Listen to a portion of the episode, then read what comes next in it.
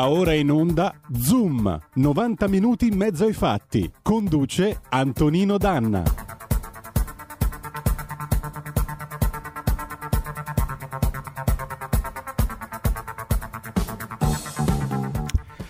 Radio R P L, eccoci pronti a una nuova puntata di Zoom, anche nella short version del giovedì, ma fortunatamente abbiamo con noi Antonino D'Anna.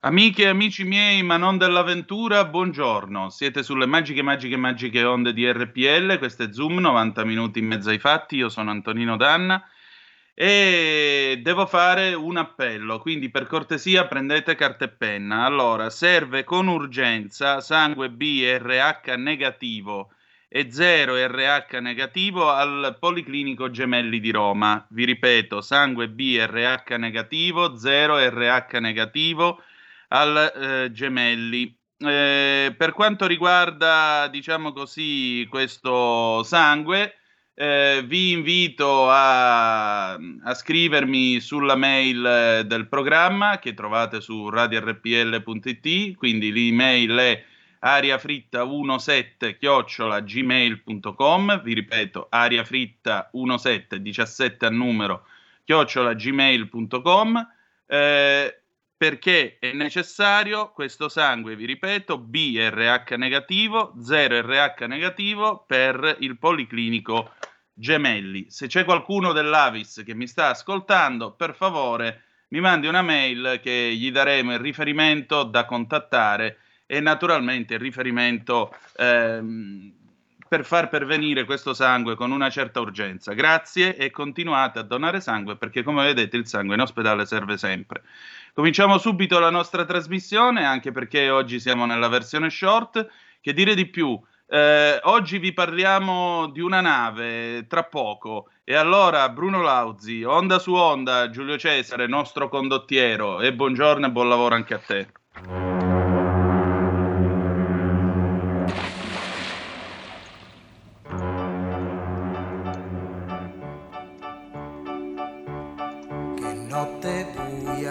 C'è, povero me, povero me, che acqua gelida qua, nessuno più mi salverà. Son caduto dalla nave, son caduto, mentre a bordo c'era il ballo onda su onda, il mare mi porterà alla deriva in balia di una sorte bizzarra e cattiva. Onda su onda mi sto allontanando ormai, la nave è una lucciola persa nel blu, mai più salverò. Sara, ti sei accorta? Tu stai danzando insieme a lui. Buongiorno. Buongiorno. Sfumiamo qui Bruno Lauzi, onda su onda, e ridiamo subito la parola a, eh, a Antonino D'Anna. Eccoci, allora, sempre sulle magiche, magiche, magiche onde di R P L. Eh, Bruno Lauzi era caduto dalla nave, invece qui stiamo parlando di una nave che non ha avuto il nome che sperava. Abbiamo con noi Giovanni Russo di Ferrovie Siciliane, c'è stata questa grande manovra popolare, questa grande mobilitazione per battezzare la nuova nave traghetto delle Ferrovie dello Stato in servizio tra Messina e Villa col nome di San Francesco di Paola, ma ahimè le Ferrovie dello Stato hanno nicchiato. Che è successo, Giovanni? Buongiorno Antonino, intanto buongiorno a tutti da Messina in zona rossa. È successo che le Ferrovie dello Stato, in questo caso a Rete Ferroviaria Italiana, dalla scorsa estate continuano a non rispondere ai nostri solleciti per dare il nome di San Francesco di Paola al traghetto in costruzione a Genova. Ebbene, mh, come dire, può anche starci che le ferrovie non rispondano a Giovanni Russo e all'Associazione Ferrovie Siciliane, ma credo che le ferrovie dello Stato, in questo caso Rete Ferroviaria Italiana, debba rispondere a tutte le istituzioni eh, civili e soprattutto religiose che hanno ovviamente sostenuto e ci hanno dato mandato di eh, proseguire su questa strada. E quindi, come dire così, in questo caso, eh, visto anche il momento diciamo mh, terrificante che stiamo vivendo non solo a livello nazionale, credo che bisognerebbe cercare di unire e non dividere e soprattutto cercare di creare contesti positivi. E quindi come dire, mi sembra un pochettino oh, come così eh, brutta questa posizione delle Ferrovie dello Stato, che è l'azienda più datata diciamo che abbiamo nella, nella nazione, in Italia, come dire così, che non prenda posizione su questa cosa. Noi abbiamo inviato come Associazione Ferrovie Siciliane più di un sollecito anche in, recentemente all'amministratore delegato del, proprio del gruppo della holding, quindi delle Ferrovie dello Stato. Come dire, è veramente una posizione come così, che divide, soprattutto non ricevere risposte, anche perché, ripeto, chi vi sta parlando rappresenta l'arcidiocesi di Messina, l'arcidiocesi di Reggio Calabria e di Bova, i frati minimi di San Francesco di Paola, la Basilica Santuario di San Francesco di Paola, il Comune di Messina, il Consiglio Comunale di Messina, il Comune di Paola, la Regione Siciliana. Insomma, noi abbiamo avuto, diciamo, questi, ecco, tanto per citarvi alcuni dei soggetti istituzionali importantissimi, i soggetti istituzionali e religiosi di Sicilia e Calabria che, come così, ci stanno, ci stanno sostenendo. Per quanto mi riguarda, caro Antonino, eh, per noi la battaglia chiaramente non è finita. Oltretutto non è una battaglia nel vero senso del termine, anche perché per quanto ci riguarda il nome San Francesco di Paola eh, non è stato scelto da noi così a caso, anche perché proprio è stato evidenziato nel momento in cui la nave è stata commissionata, quindi nell'anno del nel duemiladiciannove, anno in cui proprio San Francesco di Paola ricadeva proprio il quinto centenario della sua canonizzazione. E quindi quale migliore modo di unire queste due regioni, la Sicilia e la Calabria, attraverso questo nome che è anche il, non solo il patrono della gente di mare, ma è veramente un qualcosa che è molto molto sentito tra queste due realtà, appunto la Sicilia e la Calabria. Quindi mi sembra veramente come così un po' brutta questa cosa, questa scelta del nome Gina, che non rappresenta veramente nulla nel, nel contesto della marineria, ma nel contesto anche della storia della navigazione dell'F S che va avanti dal milleottocentonovantasei, mentre il nome proprio San Francesco di Paola unisce queste due realtà, unisce le realtà che, viene, che andrà questa nave a collegare, diciamo, nel, nei prossimi mesi. E quindi Quindi, come dire così, ecco dove sta il nostro punto di amarezza. Per noi la battaglia chiaramente non è terminata fino a quando la nave non arriverà qui a Messina. Ok, capisco. Senti una cosa, come si vive intanto a Messina in zona rossa? A Messina in zona rossa non si vive bene, perché spesso e volentieri ci sono anche belle giornate, ci sono delle difficoltà come tu puoi benissimo immaginare. Eh, purtroppo Messina ha dei numeri abbastanza, diciamo così, evidenti su quello che sono le mancanze che vengono, diciamo così, a ripercuotersi sulle persone, quindi purtroppo abbiamo dei numeri di persone che, che vanno a morire, insomma, e questo, numeri molto alti. Questo ovviamente me ne dispiace, e chiaramente in un momento così triste, eh, come così, il, anche non ricevere questa positività sul nome San Francesco di Paola rimarca, come dire, un senso anche di, mh, diciamo così, di allontanamento verso questo, quello che sono il lavoro delle istituzioni, in questo caso di un'azienda di Stato come le Ferrovie dello Stato, verso i territori in cui loro vanno ad operare. Per il resto, Nino, mi diverto a fare questo, guarda, non so se si riesce a vedere. Eh, no, non si riesce a vedere perché sei senza la webcam. Ah, questo, questo me ne dispiace, Antonino, insomma, mi, mi scuso di questa cosa sia con te che con la redazione e tutte le persone che ci stanno ovviamente ascoltando. Purtroppo ovviamente avrò fatto qualche errore nel, diciamo, nell'impostazione del, del collegamento. Mm. Vabbè, comunque, senti, allora, eh, noi cerchiamo di capire come andrà a finire questa vicenda, e grazie anche per averci segnalato, insomma, come si vive a Messina in questo periodo. Mi raccomando, state riguardati e cerchiamo di uscire tutti quanti da questa situazione così particolare, va bene? Sì, assolutamente, Antonino, ti ringrazio. Noi abbiamo bisogno di positività in questo momento, credo che tutta la nazione ne abbia bisogno, e speriamo che le Ferrovie dello Stato adesso prendano un attimino una posizione diversa, anche perché, ripeto, non è accontentare l'Associazione Ferrovie Siciliane, ma è andare incontro a quelle che sono le richieste dei territori, e questo credo che sia un segno veramente importante che le Ferrovie dello Stato non possono permettersi, diciamo, di non prendere in considerazione. Grazie, certo. Ancora. Grazie a te, ciao. Allora, riprendiamo la linea e vi voglio leggere un appello che è arrivato eh, in radio in questi giorni. Ve ne leggo un pezzettino, dopodiché vi presento l'ospite che lo ha scritto. Sono Marta Pellizzi, ho trentuno anni e vivo a Imola. La scorsa settimana ho inviato agli organi di stampa locali e nazionali e alle istituzioni una lettera aperta con la quale avevo raccontato la mia storia particolarmente sconvolgente per l'accanimento che I N P S mi ha dimostrato in questi ultimi dieci anni. Sono ipovedente grave per via del permanente danneggiamento dei nervi ottici lesi da un meningioma, un tumore cerebrale che dal duemilasette mi continua a fare visita. Sì, perché di tumori ne ho avuti quattro e l'ultimo lo avrò ancora in testa e fino a quando non sarò operata. In più, ho dolore cronico ogni giorno. Dopo un lungo periodo di convalescenza avevo due scelte. L'una rimanere nel buio più totale, l'altra lottare con tutte le forze e riprendere in mano la mia vita. Ho scelto la seconda. E allora, signore e signori, ho il piacere di presentarvi Marta Pellizzi, trentuno anni, imolese. Eccola qua con noi, ci vuole testimoniare questa sua storia e ci vuole testimoniare il suo hashtag Io non mollo. Buongiorno Marta. Buongiorno a te e a tutti gli ascoltatori. Marta, allora, Grazie. Che cosa sta... Su- sì. Dimmi. Grazie per l'invito. Prego, ci mancherebbe pure. Marta, allora, che cosa sta succedendo innanzitutto? Tu avevi un sussidio, in qualche modo, una, un aiuto da parte dell'I N P S che però... che però è venuto a mancare nelle ultime settimane.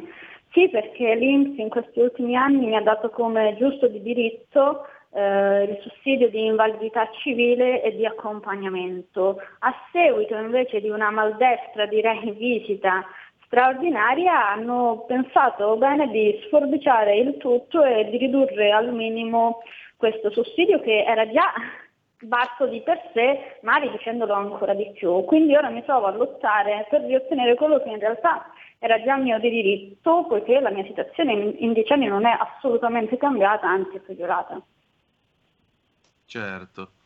Eh, ecco, tu hai avuto anche un intervento da parte del presidente dell'I N P S, Pasquale Tridico, che ti ha detto alcune cose, è intervenuto di persona, dopodiché che cosa è accaduto?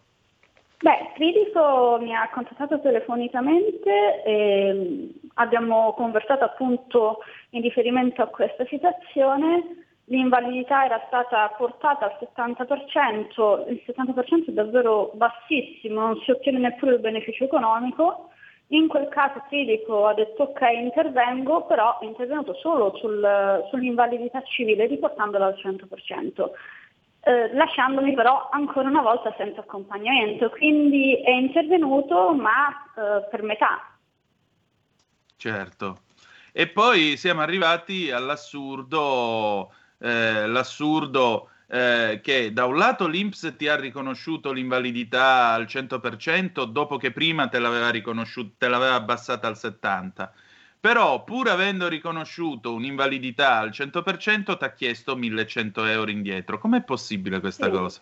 Beh, questo è un documento economico, si chiama ricostituzione, che l'I N P S invia, no, emette ogni volta la situazione della persona con handicap varia, quindi può cambiare in, va- in base a quello che decide, non so, una commissione, oppure in base al reddito, eccetera, no, ci sono una serie di fattori. E niente, io mi sono ritrovata a questa sorta di debito, però non c'è in realtà una spiegazione eh, per cosa sono dovuti questi millecento euro, quindi anche in riferimento a questo farò un ricorso, in particolar modo farò un ricorso online, perché questo aspetto è un aspetto puramente economico, per comprendere quali sono le motivazioni di questo debito, perché mi accollano questa somma totale di millecento euro. Esatto, esattamente. E, ecco, io ti volevo dire un'altra cosa.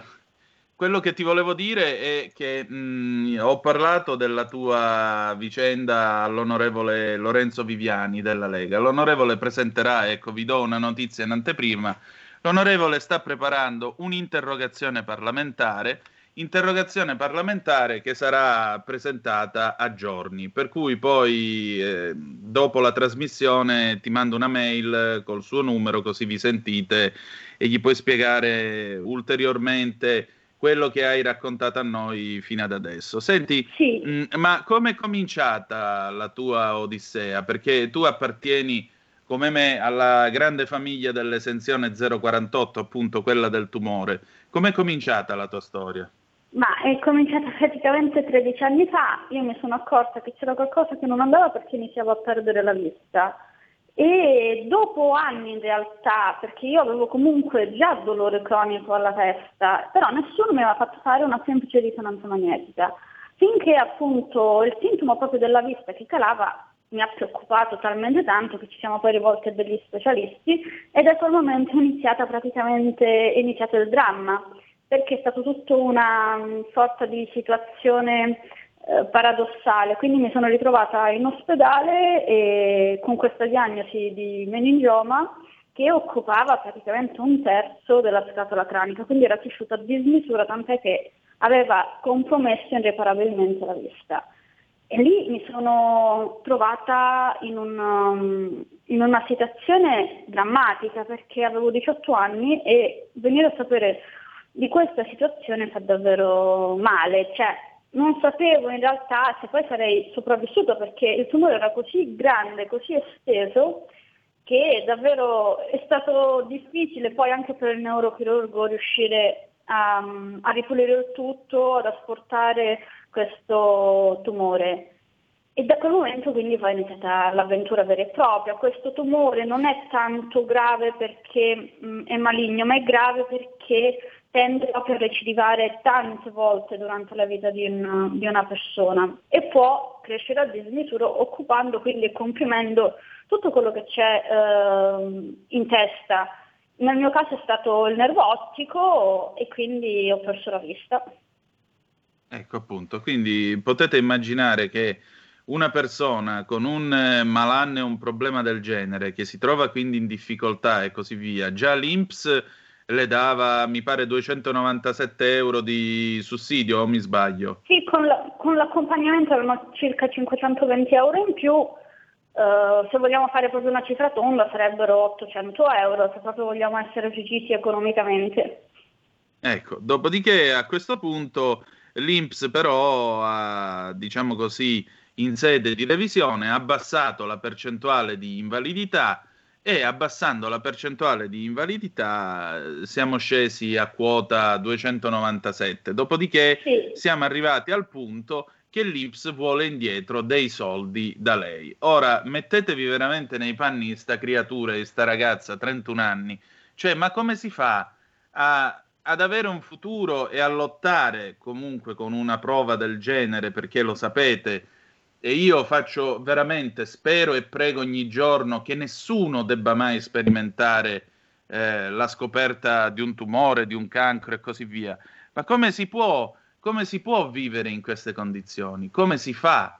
E soprattutto che senso di umanità c'è nel momento in cui eh, si entra in una vicenda kafkiana da comma ventidue? Se qui non ci fosse un tumore di mezzo e la vita di una persona di mezzo, ci sarebbe solo da ridere, perché sarebbe una barzelletta assurda. È come il comma ventidue, no? Se sei pazzo puoi chiedere l'esenzione, ma se chiedi l'esenzione non sei pazzo. Perché? Sì. Perché da un lato sì. l'I N P S le riconosce di nuovo il cento per cento di invalidità, dall'altro però le dice hai preso troppi soldi, devi tornare indietro. Ecco, sì. questo è, questa è l'Italia, l'assurdità del nostro paese. Prego. Assurda, mi trovo a vivere una situazione assurda, perché le mie giornate sono fatte di limitazioni, di problematiche varie, di dolore cronico che mi limita nella, nello svolgere anche le attività più semplici, perché chi soffre di dolore cronico sa bene che non, non si riesce a svolgere un'attività quotidiana normale, neppure lavorativa, quindi si deve soltanto stare chiusi in casa, a letto possibilmente, e tranquilli. E quindi nonostante ciò io però devo in questo momento, invece dovrei riposarmi, ma combattere contro l'I N P S che gioca con la mia persona, con i miei diritti, anche a livello proprio social e pubblico, affermando, no? Ehm, dando un'informazione anche forse scorretta. Forse avrei preferito un altro comportamento dopo questa bufera social, avrei preferito magari un riconoscimento totale, delle scuse anche pubbliche, invece no. Continuo a vivere in questa situazione drammatica. Sì, ecco, anche perché io vi voglio leggere un altro pezzo della lettera aperta che Marta ha eh, pubblicato. Una circolare I N P S, la numero cinquemilacinquecentocinquantuno del venti dicembre del diciotto, proprio a causa dell'eterogeneità degli accertamenti di cecità e ipovisione che si verificano nel territorio italiano, ha dettato alle commissioni I N P S come si deve compiere obbligatoriamente un accertamento medico e come si redige un verbale a soggetti come me, raccomandando indicazioni operative da seguire, accertamenti oftalmoscopici e campimetrici, manovre ricognitive e sottolineando di limitare la rivedibilità, sebbene rientri nella discrezionalità dell'ente, ai soli casi nelle condizioni in cui nelle condizioni cliniche accertate al paziente sussistano effettive possibilità di miglioramento tali da comportare un diverso e futuro giudizio medico-legale. Ho diritto a un verbale conforme alla legge e non a due righe di mail, un verbale che dia atto di un accertamento regolare seguito da specialisti nelle mie patologie. Ti è stato fatto questo accertamento? No, perché gli specialisti in realtà non c'erano né durante la visita straordinaria né dopo l'autotutela di, da parte dell'I N P S, quindi io ancora oggi non capisco questi specialisti, no? dove, dove siano e come hanno valutato la mia citazione, perché parlando proprio di documenti e soffermandoci sui referti medici, io avrei diritto a tutto, perché è quella poi è quello che conta. Quindi non è un, un giudizio soggettivo che la commissione può dire no, non hai i requisiti. E beh, io i requisiti li ho perché ho comunque prodotto dei documenti che lo dicono, uh, quindi visita oculistica, uh, gli esami campimetrici, um, risonanza magnetica, potenziali evocati visivi, sono tutti referti che eh, ulteriori ovviamente che mi sono stati richiesti addirittura dall'I N P S, oltre a quelli che io avevo già prodotto e che però non sono stati considerati. Inoltre non ho capito ancora quali specialisti abbiano consultato questi, questi documenti, perché mi aspetterei almeno un oculista, un neurochirurgo, un oncologo, un terapista del dolore, un neurologo. Questi sono specialisti che possono valutare la mia situazione, non un medico legale generico che magari è specializzato in medicina orientale come era il medico che mi ha sottoposto alla visita straordinaria. Ok, ci fermiamo trenta secondi e torniamo subito, a tra poco. Hai sentito? Le radio italiane si mettono insieme per amore, per amore della radio. Una grande storia meritava uno straordinario futuro. Nasce l'app Radio Player Italia. centoquaranta stazioni in una sola rete. Scegli la tua preferita e ascolta il suono perfetto del digitale. Gratis, senza registrazione, senza interruzioni. Compatibile con tutti i device. Naviga, esplora e scopri l'universo dell'audio. Ti sorprenderà. Carica Radio Player Italia. Il futuro batte con la radio nel cuore. Anche R P L è disponibile su Radio Player Italia. Stai ascoltando R P L, la tua voce libera, senza filtri né censura. La tua radio.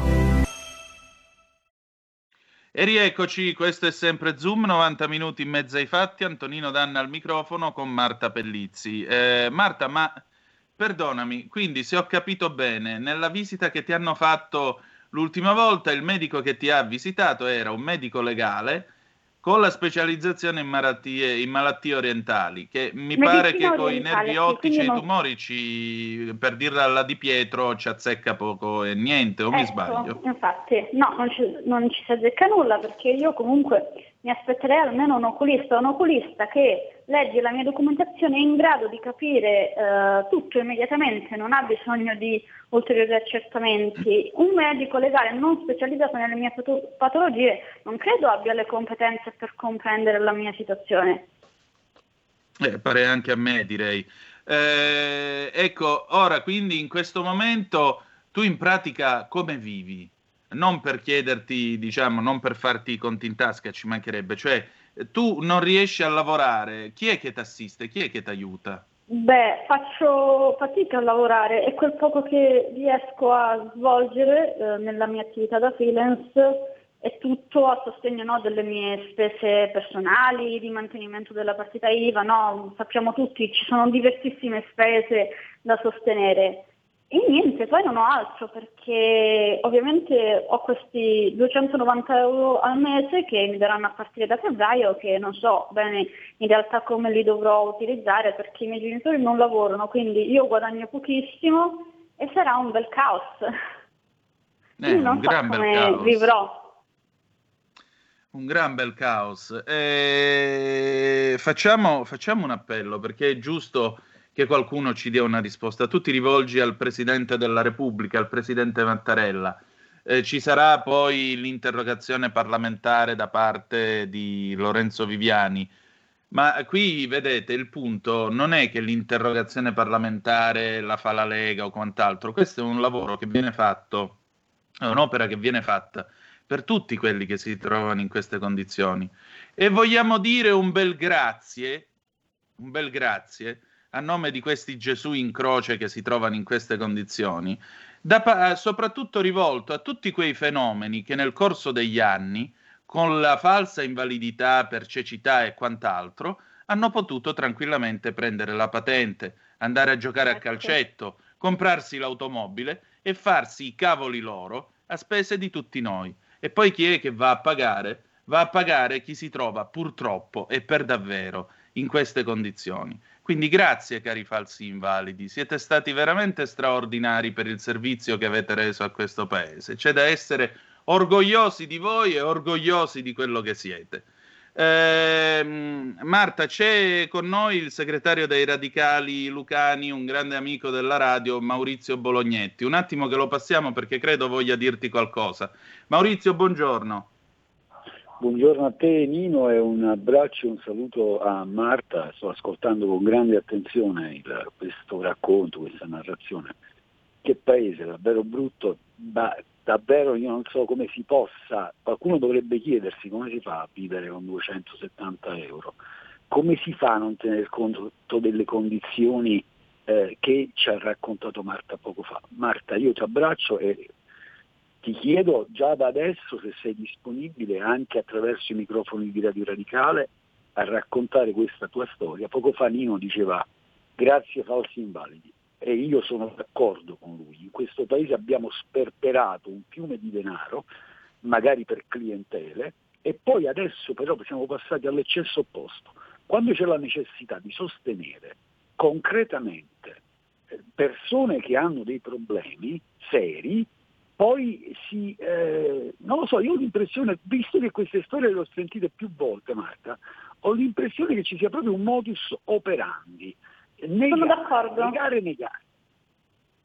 Scusami. Sono d'accordo, mi sembra che mi, ci sia proprio una sorta di, eh, quasi, non so, regolamentazione che obbliga in qualche modo i medici legali a dire tagliate il più possibile, perché io sto sentendo decine e decine di storie similari esatto. alla mia dopo questa... questa notorietà eh, della vicenda, e quindi un sacco di persone mi stanno contattando dicendomi le medesime cose. Io ecco. Grazie a te, grazie a Nino, e ovviamente poi chiederò a Nino il tuo numero e ci, eh, se sei disponibile eh, vorrei raccontarla anche per, la, per la, l'emittente radiofonica con cui collaboro questa storia. Intanto grazie davvero, ti abbraccio e grazie a Nino D'Anna per questo servizio che sta rendendo. Prego, eh, siamo qua per questo. Eh, Marta, tu hai lanciato quest'hashtag eh, io non mollo. Qual è, la, qual è stata la risposta del web? Beh, direi che parliamo di milioni di visualizzazioni e a un certo punto ho dovuto spegnere il telefono per le tante richieste, messaggi di conforto, di supporto, persone, come dicevo prima, che mi raccontano la loro triste vicende, il dramma, si trovano tantissime eh, ragazzi nella mia stessa situazione, stanno cercando di combattere, però io in qualche modo ho avuto la forza di ribellarmi, tantissime persone non ci riescono, forse io non modo servirà anche a loro, perché si sentiranno in qualche modo spinti finalmente ad uscire fuori dal guscio, a ribellarsi, Uh, a, a combattere anche l'I N P S che li tratta spesso in un modo scorretto, quasi vessatorio. Quindi è giusto che Io non mollo non sia soltanto l'hashtag di Marta Pellizzi, ma di tutte le persone che stanno ricevendo questa ingiustizia. Ecco, zero due sei sei due zero tre cinque due nove se volete intervenire in diretta. Apriamo brevemente le nostre linee. Giulio Cesare, per favore, perché Naturalmente immagino che nelle condizioni di Marta, la quale diventa giustamente un simbolo, e mi fa piacere che oggi possa essere qui con noi eh, a parlare, a raccontare a una nazione intera quello che le sta succedendo, ci sarà anche tanta altra gente. E in tutto questo, comunque, Marta, lo stato dell'arte qual è? L'I N P S si è fatta più viva dopo averti chiesto indietro i soldi, o eh, c'è qualcos'altro? Ti sei messa in mano a un avvocato? Che cosa hai fatto? Beh, da un punto di vista giuridico-legale sicuramente ci muoveremo anche noi in autotutela per cercare di capire se possiamo ottenere quello che era, che mi spettava di diritto, piuttosto che andare a ricorso, anche perché un ricorso prende tempo, è lungo, ha un certo anche costo economico, eccetera. E, certo. i tempi, e quei tempi io non me li posso permettere, quindi proveremo con una sorta di autotutela per verificare se riusciamo ad ottenere qualcosa. E quindi spero che si possa risolvere il tutto. L'I N P S ovviamente non mi ha ancora fatto sapere nulla, cioè dopo aver dato quel cento per cento di invalidità è sparito totalmente, sui social non risponde più nessuno, è come se si fossero eclissati, nonostante comunque vengano in continuazione menzionati, citati, chiamati in causa in qualche modo. Ecco, a maggior ragione cerchiamo di avere un intervento e facciamo nostro l'appello, certo, che lanci al Presidente, certo, della Repubblica. Eh, Ci auguriamo che il Presidente della Repubblica, capisco che ora è impelagato con le consultazioni e con il nuovo governo, però noi avremmo bisogno anche di qualche risposta e di un suo alto intervento. Eh, due telefonate, pronto? Chi è là? Pronto? Sono... Sì. Sono Irma. Eh, chiamo dal Ogni. Veneto e da ventiquattro anni faccio la volontaria per un patronato per cui di queste cose ritasto giornalmente, specialmente nel caso degli invalidi eh, no, per cecità. Allora, la, la ragazza non ha bisogno di sostegni e bracci, ha bisogno proprio di consigli pratici. Siccome è arrivata al punto che le hanno abbassato il grado di invalidità, mi pare di aver capito che poi il Presidente Tridico le ha ricostituito al cento per cento, per cui avrà i duecentonovanta euro e non di più, le consiglio quanto prima di ripresentare la domanda perché... per essere sottoposto nuovamente a visita e si faccia assistere la prossima volta lei da un medico legale che ne capisce della sua patologia, se no lei fra due o tre anni ancora là che sta aspettando risposta dall'I N P S. Buona giornata a voi e tanti auguri alla ragazza. Grazie signora. Altra telefonata, pronto, chi è là? Caduta la telefonata, niente. Eh, vedi Marta, insomma, un consiglio è arrivato. Certo, è assurdo questo, c'è qualcosa di kafkiano nel dover ripresentare la domanda, ripartire con eh, questo sistema. Pare la fatica di Sisifo, io non sì, lo so. Poi tra l'altro, cioè, ormai... devo dire anche una Dimmi. cosa. La mia richiesta al Presidente della Repubblica era anche proprio in riferimento al fatto che in realtà c'è già stata una sentenza, io ho già combattuto contro l'I N P S, un giudice ha già deciso che a me tocca l'invalidità e l'accompagnamento in modo permanente ed è questo che voglio capire, perché Tridico mi richiama a visita, perché l'I N P S mi richiama a visita, che, cioè, qual è il loro problema? Cioè, la mia situazione è permanente, non cambia. Questa rivedibilità non è ammessa, non comprendo anche questo aspetto. Quindi loro in qualche modo stanno aggirando una sentenza di un giudice ed è questa anche la mia rabbia. Per questo volevo che le istituzioni si muovessero, per comprendere appunto, a fondo questa situazione. Com'è possibile che dopo una sentenza di un giudice emessa da un, dal Tribunale di Bologna qualcuno, un medico legale, un semplice impiegato dell'I N P S, possa ribaltare questa, questa situazione? Eh, bella domanda. Abbiamo un'altra telefonata. Pronto? Chi è là? Eh, usate la pratica di queste ragazze, vanno puniti, licenziati, di là spostate, là si mettono le suore. Ma sentito? No, sì, ho sentito, ho sentito, grazie. Bene, eh, l'idea... L'idea della signora, insomma, ci riporta a un tempo prima del millenovecentosettantacinque, quando c'erano solo le suore negli ospedali, ma questo non so fino a che punto possa entrarci eh, con la vicenda della nostra Marta. E c'è poco da fare, qui siamo in una situazione veramente assurda. Io spero che eh, dopo questa telefonata, dopo questa puntata, soprattutto io spero che dopo l'interpellanza parlamentare l'I N P S eh, si muova, perché è assurdo comunque concepire una vicenda all'interno della quale poi ogni volta bisogna ripartire da capo, ogni volta bisogna rispiegare all'Istituto eh, Nazionale della Previdenza Sociale qual è la tua condizione, come, cioè è veramente assurdo tutto questo, è certo, veramente certo. assurdo, ma tu... Co- Voglio dire, ma tu ti alzi la mattina e che cosa pensi appena ti alzi? Beh, gli ultimi venti giorni mi alzo già arrabbiata, perché è una situazione che mi fa davvero um, uh, incavolare, dicendola in modo elegante, e è come se fossi entrato in un tunnel. Dico, ma è davvero tutto, davvero tutto ciò sta accadendo, ma davvero... Uh, l'I N P S si sta comportando nei miei confronti, ma davvero quei due medici che quel giorno mi hanno visitato mi hanno trattato in questo modo?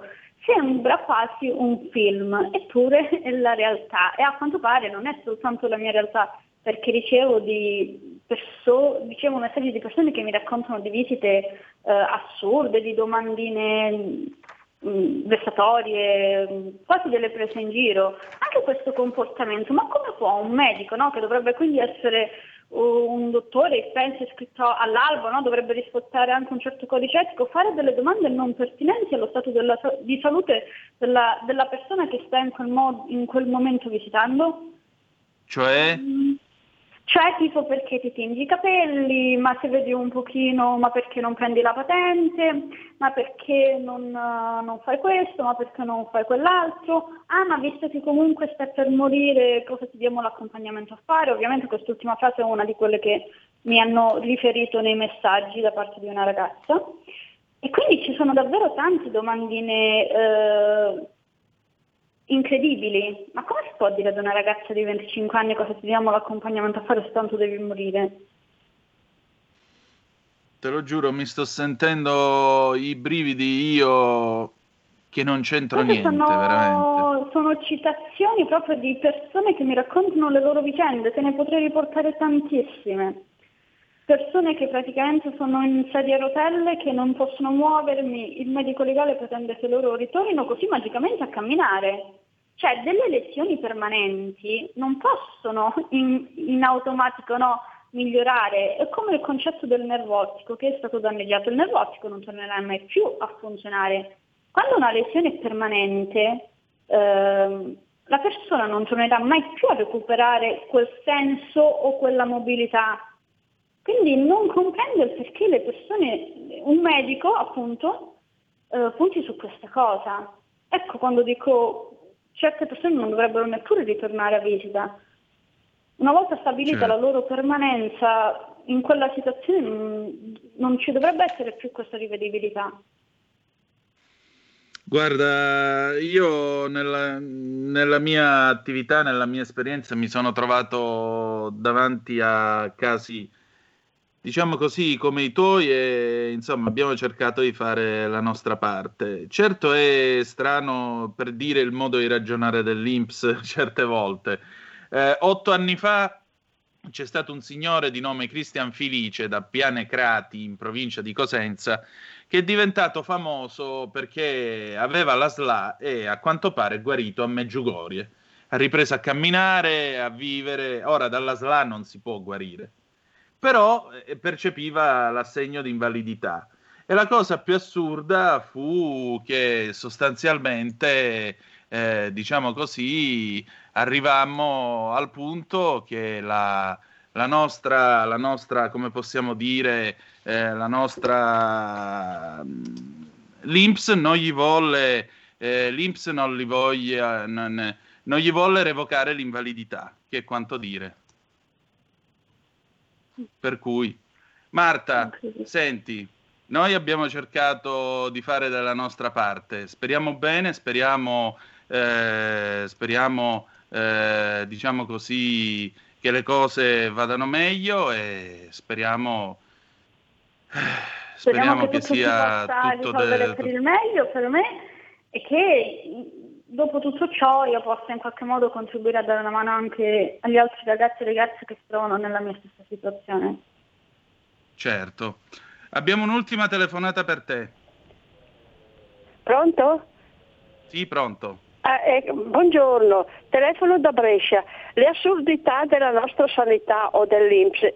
Tempo fa un mio conoscente eh, gli avevano tagliato la, la, la gamba per il diabete, per cui la gamba non rispunta, però tutti gli anni lui doveva andare a fare la visita eh, all'I N P S proprio, diciamo, per ricevere la pensione, non so, quello, le cose inerenti.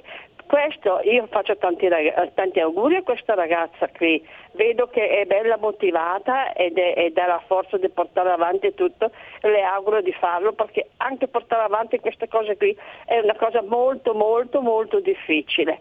E comunque volevo dire proprio le assurdità della nostra, eh, della, della nostra sanità, ecco, tutti gli anni lui doveva andare a fare la visita perché gli avevano tagliato la gamba per il diabete. Buona giornata a tutti, grazie. Va bene, grazie. Allora Marta, grazie della tua testimonianza e della grazie tua presenza oggi con noi. Grazie a voi, buona giornata. Prego, poi ti farò contattare all'onorevole Viviani. Adesso, dal, dallo spazio Salute e Benessere della Verità, la nostra collega Gemma Gaetani, la ragazza di campagna. Prego. La ragazza di campagna con Gemma Gaetani. Sei forte perché sei più ricco di un re. Buongiorno Gemma, a te la linea. Buongiorno Antonino, buongiorno a tutti i radioascoltatori di Radio Padania. E questa settimana ho fatto un viaggio all'interno delle caramelle mm. perché... Eh, Eh, già da un po' ci siamo, diciamo che a pezzi sulla verità stiamo conducendo un po' un'indagine sullo zucchero, gli zuccheri.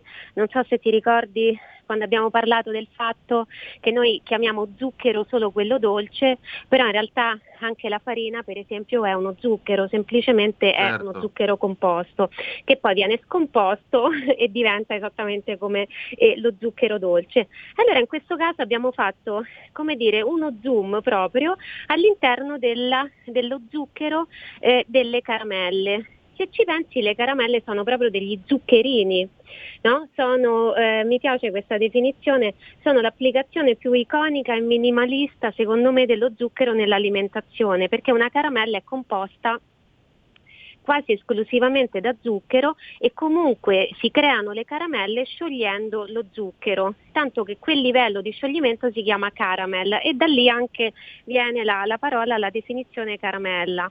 Eh, in passato le caramelle erano eh, in prima battuta un ospizio per i ricchi, questo perché all'inizio soltanto i ricchi si potevano concedere lo zucchero, sia il primo tipo di zucchero eh, che si era molto diffuso, cioè la canna da zucchero, sia successivamente successivamente la barbabietola da zucchero.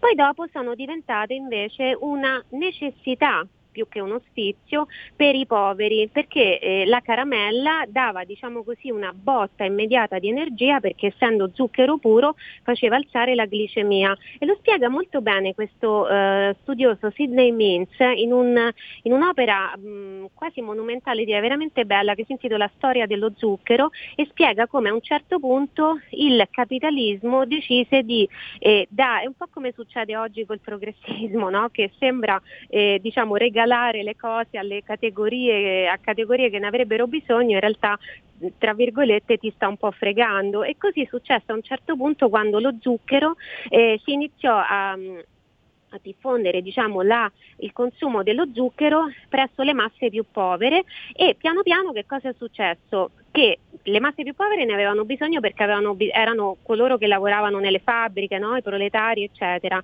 e quindi siccome lo zucchero purtroppo può dare dipendenza, esattamente come altre sostanze che consideriamo più pericolose, ma può esserlo anche lo zucchero, hanno iniziato a consumare sempre più zucchero, sempre più zucchero, e siamo arrivati ai giorni nostri che noi mangiamo veramente chili di zucchero ogni anno, quando invece in passato non era così. Questo che cosa ha creato? Tutta una serie di problematiche salutari, patologie che derivano proprio da un eccesso di zuccheri. E allora il nostro discorso è ricostruiamo un rapporto eh, equilibrato con lo zucchero, non facciamo le abbuffate di dolci, facciamo attenzione a quanto zucchero mangiamo ogni giorno e magari concediamoci una, due, tre, anche quattro caramelle al giorno, direi non più di quattro o cinque, per avere un piccolo, la piccola, piccola ricompensa, eh, no? Perché i neuroni eh, eh, scatta il meccanismo di ricompensa quando noi mangiamo appunto dello zucchero puro, quindi concediamocelo però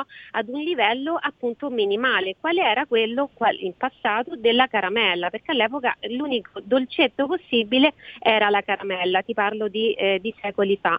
Eh, sì. Se ci pensi, noi abbiamo addirittura paragonato eh, quante calorie ci sono in una piccola porzione per esempio di dolce, cioè di pan di Spagna, sono circa centodue calorie, invece in una caramella, se andiamo a vedere la caramella pura, dura, quella normalmente, eh, le, le caramelline normali, Eh, ne hanno circa ventiquattro, c'è poi la mucca a venti calorie, una caramella al latte ne ha venticinque, poi abbiamo vabbè, le rotelle alla liquirizia, qui entriamo diciamo in un mondo un po' più eh, ricco dal punto di vista calorico, che ne hanno settantacinque, però per esempio anche la caramella senza zucchero esiste con gli edulcoranti artificiali ed ha tra le due e eh, le sette calorie. Perché recuperare questo zuccherino? Perché non è soltanto uno zu- un, un blocchetto di zucchero, la caramella inizialmente nasce anche come piccola pillola di zucchero, perché eh, si introducevano degli aromi, oggi sono per lo più sintetici, insomma bisogna spendere parecchio per comprare le caramelle artigianali, ma in passato erano soltanto artigianali e ci si introducevano degli aromi balsamici che facevano bene alle patologie eh, del, eh, dell'apparato respiratorio, quindi un, poch- un pochino di tosse, un pochino di raffreddore, il naso chiuso. Sicuramente c'era la caramella balsamica che eh, aiutava, no? Perché i mangiandola, diciamo, lenta, sciogliendola lentamente eh, in bocca, così facciamo con le caramelle, gli effluvi balsamici delle sostanze inserite, o- oggi si usano gli oli essenziali, eh, in passato, secoli fa, si usavano i decotti, eccetera. Eh, che cosa facevano? Eh, erano lenitive, ecco, non possiamo dire che erano esattamente curative, perché non si può pretendere di curare una tosse con una caramella, no? Però sicuramente certo. Davano un aiuto in questo senso. Allora il nostro consiglio è quello di recuperare questa piccola abitudine, ridurre i grossi zuccheri e riapprezzare i piccoli zuccheri. In più abbiamo anche dato le ricette dei monaci, perché a fare le caramelle secoli fa ci si mettevano i monaci, eh, le ricette per fare le caramelle d'orzo, eh, le mou e poi lecca lecca al bergamotto. Anche il bergamotto per esempio ha un'attività antibatterica importante. Perfetto. Gemma, allora, grazie della, eh, della puntata di oggi sul, eh, sulle caramelle. Noi ci ritroviamo allora giovedì prossimo e che dire di più, grazie ancora e invito tutti voi a seguire Gemma con il suo spazio Salute e Benessere sulla Verità. Grazie, grazie Antonino e buon proseguimento a te e a tutti i radioascoltatori di Radio Padania. Ciao. Grazie a te, ciao. Allora, riprendiamo la linea e ci avviamo quindi alla conclusione della nostra trasmissione. Insomma, mi pare che la puntata di oggi sia stata abbastanza piena e mi pare che la puntata di oggi sia stata anche abbastanza interessante. Tra poco noi dobbiamo staccare perché oggi è giovedì, lo sapete, quindi la trasmissione dura di meno. Scusate. e eh, cederemo la linea per quanto riguarda la nostra trasmissione alla Lega Liguria con eh, Fabrizio Grafione. Che dire di più? Noi oggi abbiamo raccontato una storia non facile, abbiamo raccontato una storia di sofferenza e in Italia molto probabilmente ce ne sono tante altre così che non conosciamo. Eh, io voglio pensare che probabilmente nei meandri della burocrazia ci sono dei problemi, ci possono essere delle incomprensioni. Io mi auguro che l'I N P S si possa attivare per la nostra Marta, ma anche e soprattutto si possa attivare per tutti quelli che si trovano in queste situazioni burocratiche non facili e non chiare. Eh, continueremo a seguire e a raccontare questa storia, continueremo a essere Eh, sempre dalla parte di chi si trova in difficoltà. Io vi ringrazio per il vostro tempo, adesso ci sarà una pausa, dopodiché avremo Fabrizio Grafione con la Lega Liguria.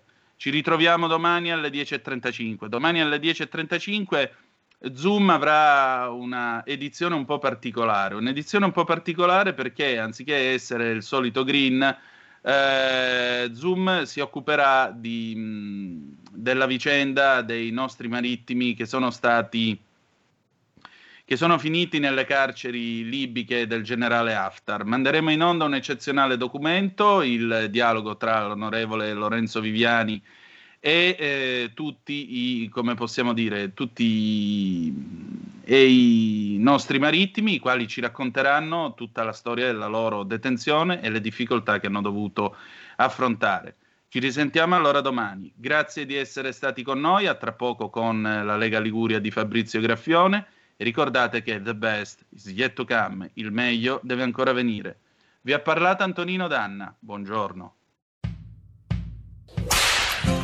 Ehi hey gringo, entra nel saloon di R P L tutte le domeniche a partire dalle ventidue. Country and Folk Club con R P L, la tua radio. Stai ascoltando R P L, la tua voce libera, senza filtri né censura. La tua radio. Ehi, sveglia, sveglia! Chi ha parlato? Sono io, la Digital Radio. Anche in camera mia? Ma non abitavi nella mia auto? Analogico che non sei altro. Per tua informazione, da quest'anno mi puoi ascoltare nelle auto nuove, in casa e dovunque ci sia una radio. Eh sì, da quest'anno dove c'è radio c'è D A B. Ascolta le tue radio preferite con il suono perfetto della Digital Radio e scopri tanti contenuti extra. Sì, però svegliati, eh. Dibidi dobidi D A B. Anche R P L, la tua radio, è in Digital Radio.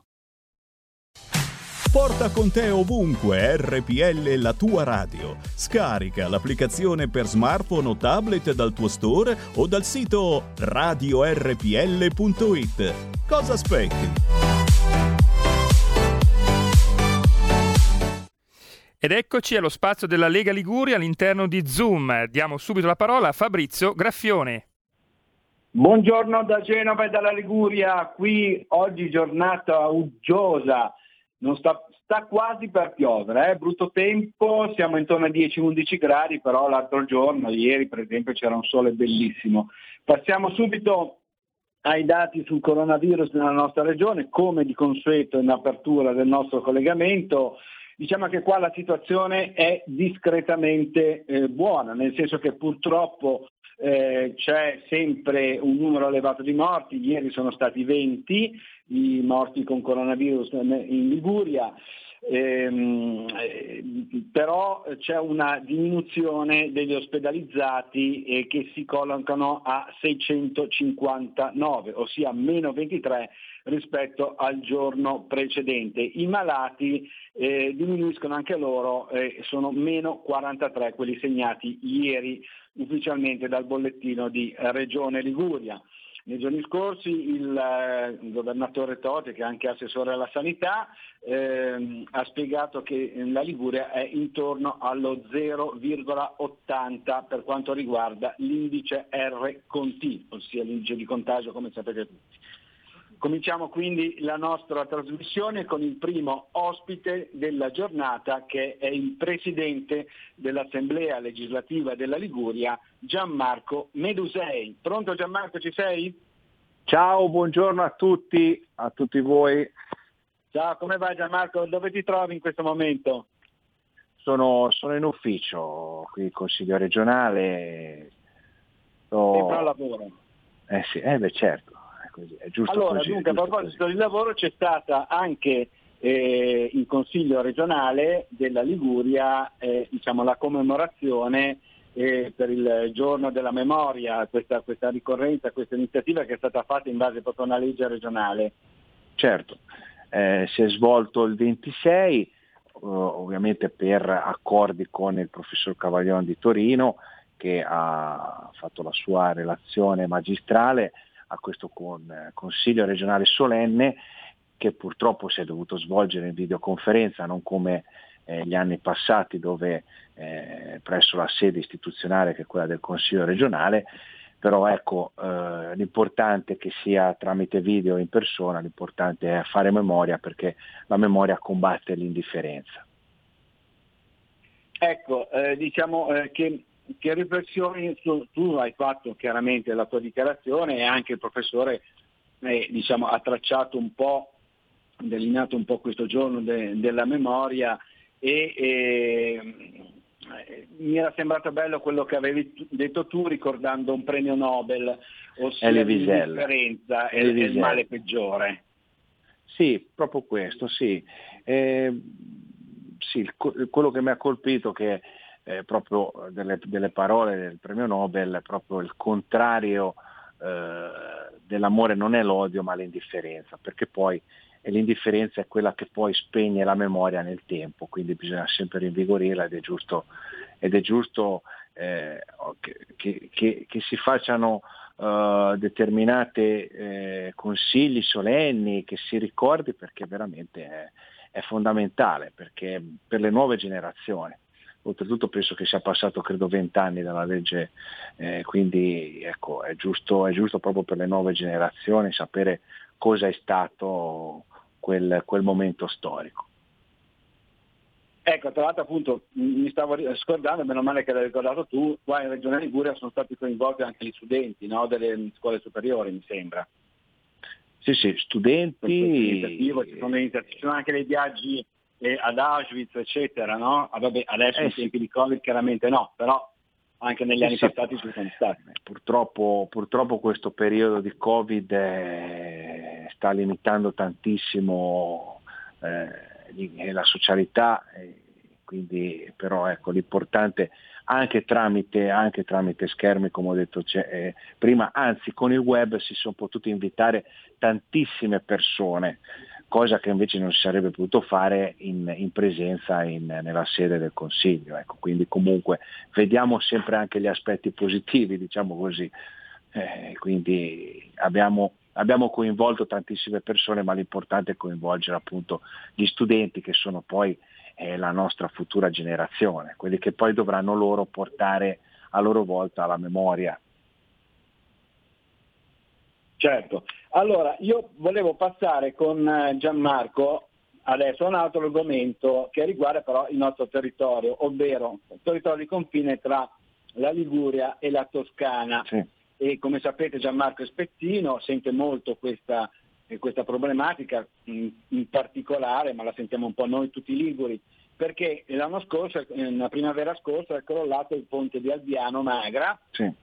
Che collega appunto la Liguria con la Toscana nell'estremo levante della nostra regione, e insomma l'altro giorno, a seguito del, del maltempo, i detriti del, del, del crollo, e anche un po' questo simbolo, questo furgoncino rosso della TIM mi sembra, e sono stati sì. rimossi dalla piena. Insomma, un anno dopo nessuno ci ha pensato, nessuno ha fatto niente. Tu hai dichiarato eh, questi detriti rimossi dalla piena è il simbolo del governo allo sfascio, ricordando un po', io invece qua da genovese, da Genova, insomma, che con il Ponte Morandi noi, grazie alla Lega, grazie al nostro ex vice ministro delle infrastrutture e dei trasporti Edoardo Rixi, che è attuale deputato genovese eh, che ci rappresenta, eh, insomma siamo riusciti a fare questo modello Genova, e, e, e in meno di due anni siamo riusciti a fare il ponte. Sì, sì, sì, sì.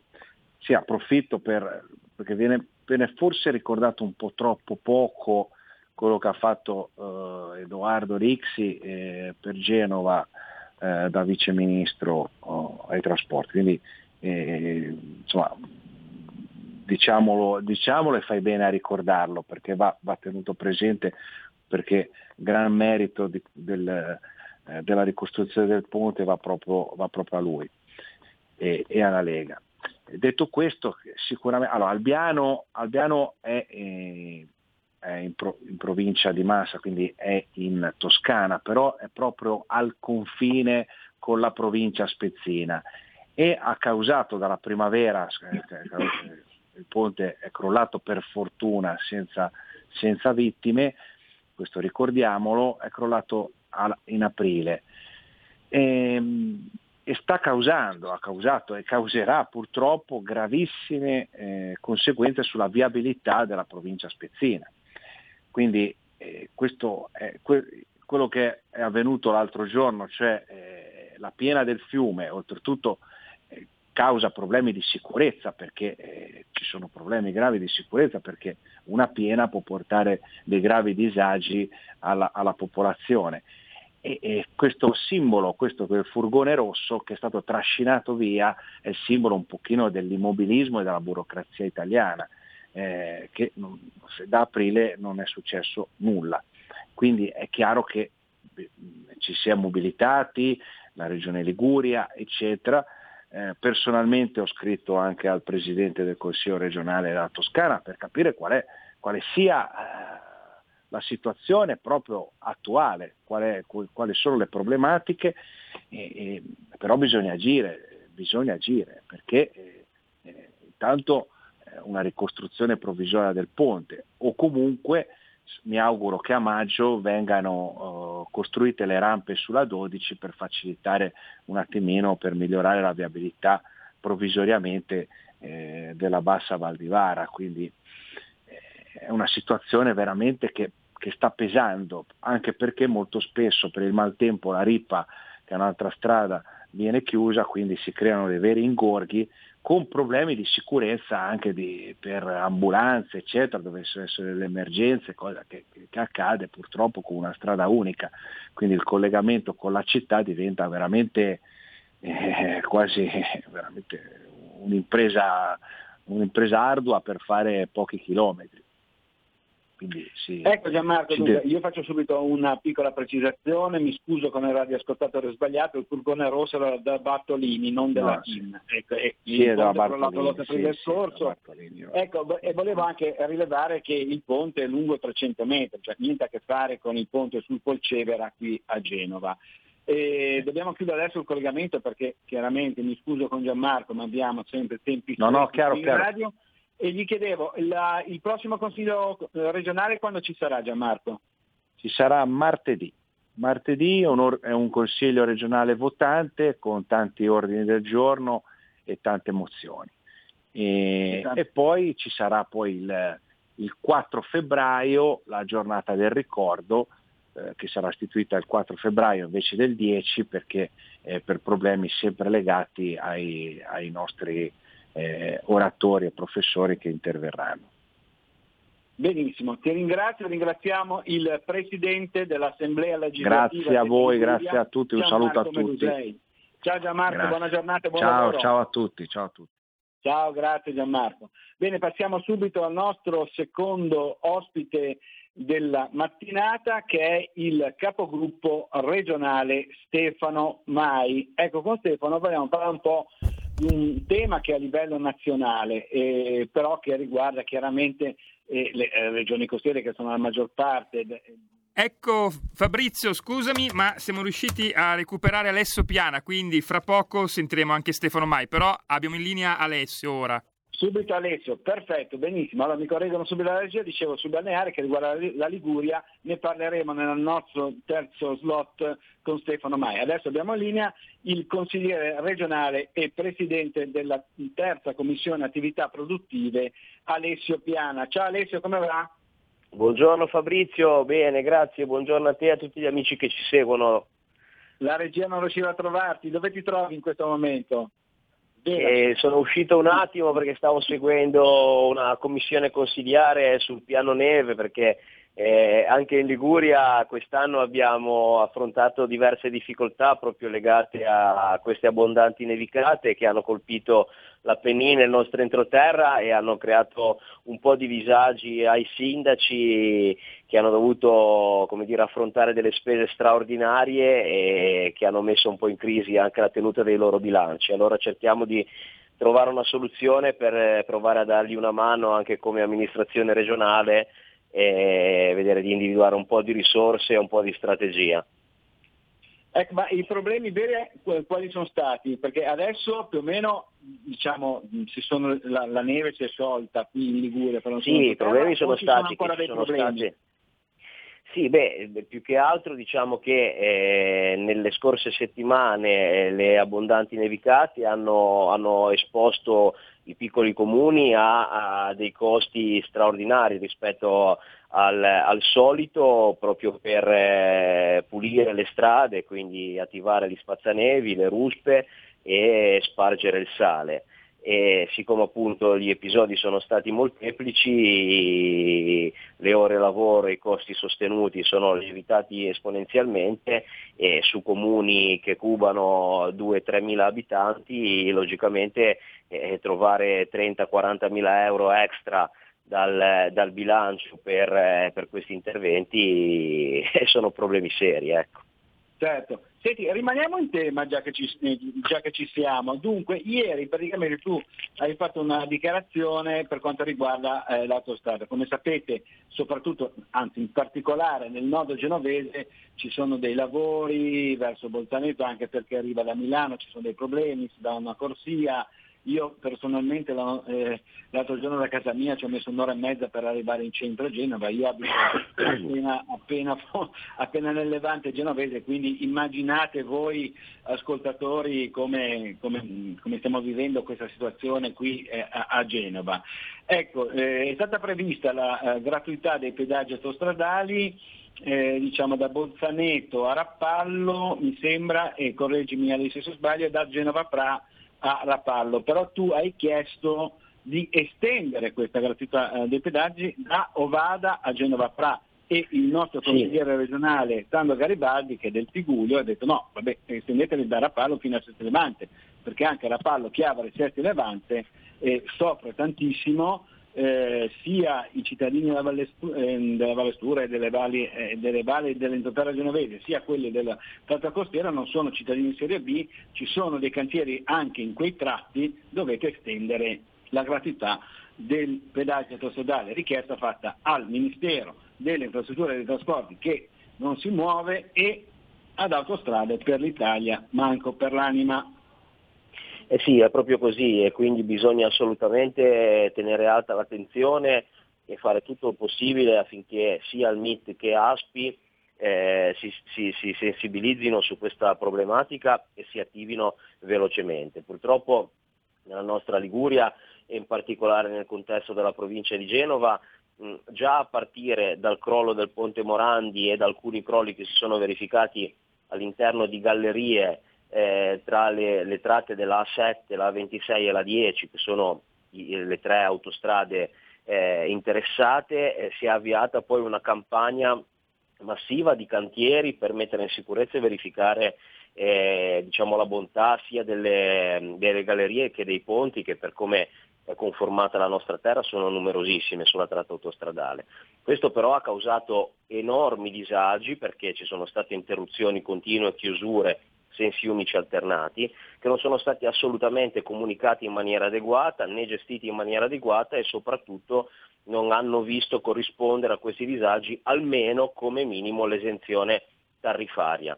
Eh, dopo lunghe lotte si è riusciti ad arrivare a, a un minimo di disponibilità e di sensibilizzazione per alcune tratte, ma è tutto assolutamente ancora insufficiente, e quindi con questa iniziativa, sia io sia il collega Garibaldi, abbiamo cercato di puntare il faro su due aree particolarmente colpite e problematiche: le valli Sture d'Orba, che è il tratto della eh, A ventisei che collega Genova Pra con, eh, con Ovada, e quindi l'introterra dei comuni di Mele, Masone, Campoligure, Rossiglione e Tiglieto, che sono completamente eh, in ginocchio rispetto a a questa situazione, e anche eh, il restante tratto della Riviera di Levante, che va da Rapallo, come ricordavi, a Sestri Levante, eh, nel quale a tutt'oggi si marcia a senso unico eh, per corsia, e eh, sostanzialmente ci sono quotidianamente code che vanno dai due ai sei chilometri, quindi è una situazione completamente mh, intollerabile. Senti, trenta secondi flash, eh, dibattito su nuova diga foranea, domani c'è l'ultimo dibattito online per quanto riguarda la nuova diga foranea del porto di Genova, un progetto da uno virgola tre miliardi di euro. Come sapete, purtroppo il governo finora ha stanziato soltanto cinquecento milioni, quindi del tutto, una somma del tutto insufficiente per realizzare la grande opera che è strategica per Genova. Eh, tu hai detto sia fruibile dai genovesi sia anche un'attrazione turistica, Alessio. trenta secondi. Sì, io credo che sia veramente importante non perdere l'occasione con la realizzazione di questa infrastruttura strategica, come ricordavi tu, per il commercio, per la viabilità della nostra città e del tutto, del tutto il nord Italia, perché comunque il porto di Genova è sicuramente strategico anche proprio per il prodotto interno lordo nazionale, e quindi grazie a questa infrastruttura continuare ad essere ancora più competitivo. Eh, deve essere però pensata anche per eh, come dire, far sì che i cittadini genovesi la possano fruire e che i turisti magari abbiano occasione di poterla raggiungere per passeggiare, per prendere il sole e per vedere Genova dal mare, che è Eh, sicuramente un'immagine molto molto molto suggestiva. E quindi ecco, ricordiamo che la nuova diga, Alessio, per chi non lo sa, dovrebbe collocarsi intorno ai cinquecento metri dalla costa, giusto? Dal porto. Sì, dovrebbe essere appunto posizionata a protezione del, del porto, eh, al di fuori appunto, ancora più al di fuori rispetto a ehm, dove si trova quella già eh, esistente, e eh, appunto potrebbe, potrebbe davvero rappresentare Eh, un'infrastruttura godibile e fruibile anche per, per i cittadini, quindi alla, alla sua importantissima azione di prevenzione, di protezione, di funzionalità del porto potrebbe essere affiancata anche questa. Eh, siccome non è eh, come dire, così eh, banale che eh, nel nostro territorio si compiano così importanti investimenti, credo che non debbano essere eh, diciamo sciupate nessuna, nessuna possibilità. Certo, ti ringraziamo Alessio, buona giornata, grazie al nostro grazie consigliere regionale Alessio Piana. Ciao Ale. Ciao.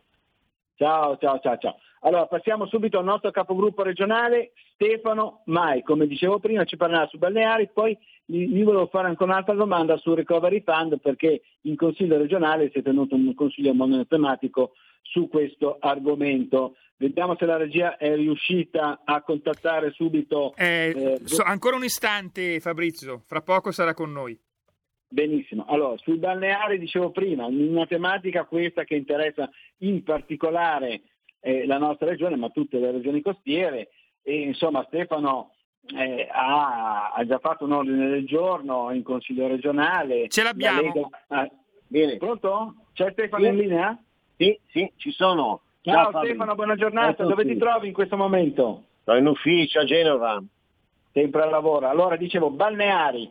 Eh, tu hai fatto, diciamo, nei, nei giorni scorsi, anzi a dicembre veramente, la Lega, il gruppo della Lega ha presentato già un consiglio regionale, poi la Lega ha comunque coinvolto anche l'Anci, l'Associazione Nazionale Comuni Italiani, e insomma ci sono state anche delle sentenze eh, de, di vari T A R, eh, come hai spiegato tu, eh, bisogna applicare questa legge centinario per le proroghe al duemilatrentatré delle concessioni. Sì, sì, eh, sì Fabrizio, hai sintetizzato molto bene. Noi abbiamo presentato a dicembre un ordine del giorno al Consiglio regionale perché Ehm, a fine dicembre duemilaventi sostanzialmente eh, il, scadevano dei, degli impegni che il governo si era preso attraverso la, la legge Centinaio, cioè la legge Centinaio sostanzialmente provvidenziale eh, ha stabilito una proroga, eh, quindi un'estensione al duemilatrentatré della durata delle concessioni demaniali, e eh, il governo doveva, ovviamente il governo eh, Conte due stiamo, stiamo parlando, doveva dare attuazione a quella Eh, a quella legge attraverso principalmente la, l'adozione di due D P C M, che peraltro uno era già pronto eh, ad agosto del, del duemiladiciannove, il, um, quindi era già tutto pianificato. Il governo ci ha dormito, il governo Conte due ci ha dormito eh, totalmente, e eh, siamo arrivati alla scadenza naturale del trentuno dicembre duemilaventi, momento in cui l'Unione Europea ha chiesto spiegazioni a, all'Italia. Ehm, quindi l'Unione Europea non ha mh, diciamo invalidato la legge Centinaio, la centoquarantacinque del duemiladiciotto, ma sostanzialmente ha richiamato il governo perché non era stata data attuazione a quella norma. Eh, quindi è vero che c'è una direttiva Bolkestein dal duemilasei, è anche vero che ci sono state diverse ehm, Eh, diverse proroghe che sono state concesse, ma si è arrivati ad una scadenza. Quindi il comparto balne- dei balneatori, ma non solamente loro, è andato in estrema difficoltà e, e anche molti comuni della nostra regione, principalmente la provincia di Genova, hanno avuto difficoltà perché non si sono sentiti tutelati nel ehm, applicare questa, questa, questa legge, quindi la legge Centinaio. Il governo proprio inadempiente ora è messo in mora da Bruxelles e teoricamente per eh, scongiurare questa, eh, questa pratica di, di messa in mora e di sanzione, eh, adesso il governo dovrebbe fare quello che era previsto, cioè una generale revisione del sistema delle concessioni demaniali marittime Eh, attraverso una riforma completa, verificando insomma ehm, quello che è la, eh, la, la struttura, la, la, lo stato dei luoghi, gli investimenti che sono stati fatti nel tempo eh, e ovviamente gli ammortamenti. Eh, bisogna, bisogna, bisognerebbe fare le ricognizioni delle zone, quindi mappature, e sostanzialmente provare una sorta, approvare una sorta di indirizzi e criteri generali appunto per, ehm, per non solo per la gestione delle concessioni ma anche per interventi di gestione del, del, della difesa costiera sostanzialmente. Quindi il comportamento menefreghista eh, noi lo riteniamo assolutamente dannoso ehm, nei confronti dei no, delle nostre imprese che non si vedono assolutamente tutelate. Del resto il nostro Vabbè, noi siamo una regione eh, che si affaccia sul mare, quindi per noi eh, l'elemento mare è un elemento fondamentale e eh, il turismo balneare è diventato un, un motore di sviluppo economico, un elemento strategico per il nostro sistema economico e ahimè purtroppo il governo pensa solamente, l'abbiamo già detto e continuiamo a dirlo, solamente alle poltrone anziché pensare a, agli interessi della nostra gente. Ebbene, non poteva che concludersi così l'intervento di Stefano Mai. Ecco Stefano, però adesso fate gli scherzi, e che sono veramente drammatici, soprattutto in questo periodo di crisi da pandemia da coronavirus. Eh, io volevo proprio citare la, la sentenza, l'ultima parte della sentenza dei giudici dell'ultima, dei giudici sì, del sì. T A R, eh, sì. che allora, ci sono espressamente. L'unica sì, sì. norma da applicare è la legge numero centoquarantacinque duemiladiciotto, attesa la prevalenza della norma nazionale, ossia la legge Centinaio, sulla direttiva Bolkestein, che non è autoesecutiva e pertanto non è suscettibile di diretta e immediata applicazione. È Esattamente. Scritto Hai... nero su bianco dai giudici del T A R. Hai Ora, fatto bene sembra... a...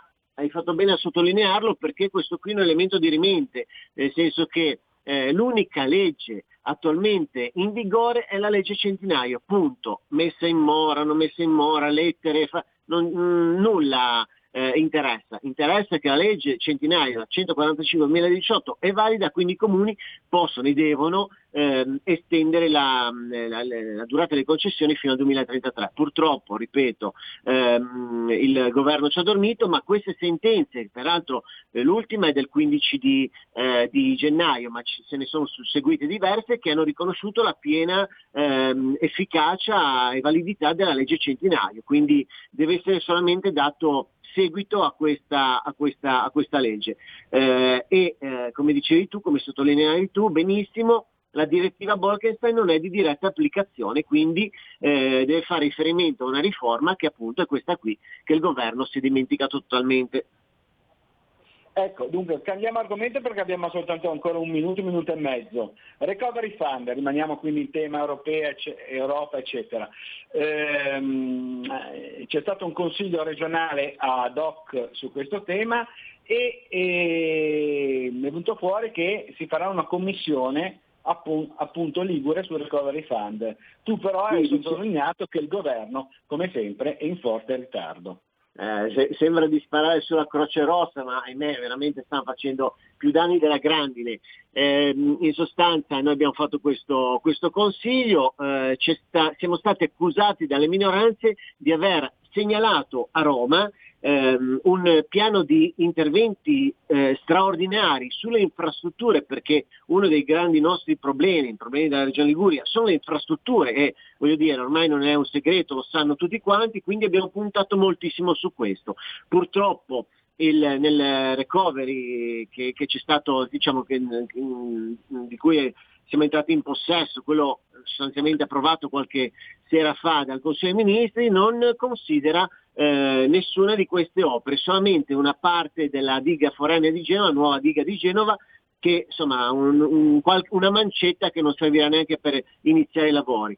Eh, la minoranza ha espresso delle necessità, ma noi abbiamo cercato di fare appieno le, insomma, ehm, eh, portare avanti gli interessi della nostra regione, però voglio dire, se c'è un confronto con la minoranza ci mancherebbe, non ci sottraiamo, non siamo come il governo Conte che invece in eh, occasione proprio ad esempio come questo recovery fund si è chiuso a riccio e ha deciso solamente con i suoi ministri senza coinvolgere nessuno. Noi invece siamo inclusivi, se la minoranza vuol collaborare noi ci siamo, però per noi diventa fondamentale le, diciamo, avere le infrastrutture. L'unica cosa che devo dire, noi avremmo, avremmo voluto che questo recovery eh, fosse stato gestito in, in modo diverso, nel senso che un terzo di questo recovery sono sovvenzioni, quindi sono anticipi, mentre il resto sono prestiti, sono soldi che noi dovremo dare a certi eh, vincolati, e ci chied- l'Unione Europea ci chiederà anche delle riforme. Eh, forse era meglio fare uno scostamento ehm, uno scostamento di bilancio magari un po' più coraggioso, e anziché chiedere i fondi vincolati all'Unione Europea andarceli a cercare sui mercati, visto che adesso c'è una buona liquidità. Quindi in questo caso noi li avremmo restituiti ai mercati senza vincoli alcuni. Invece dobbiamo prendere i soldi dell'Unione Europea, rimanere eh, restare sotto i suoi vincoli, e anche eh, ci chiederanno sacrifici importanti su riforme che noi sicuramente sappiamo già che non condivideremo. Purtroppo, Stefano, mi devi scusare e mi scuso con i nostri radioascoltatori, ma dobbiamo chiudere, il nostro collegamento è finito, ci sentiremo la prossima settimana. Ciao, grazie. Certo, Stefano. Ciao a tutti. Scusa ancora. Ciao, buona giornata, ciao, e buon ciao, lavoro ciao. Al nostro capogruppo regionale Stefano Mai. Da Genova e dalla Liguria è tutto, linea Milano da Fabrizio Grafione. Avete ascoltato Zoom, novanta minuti in mezzo ai fatti.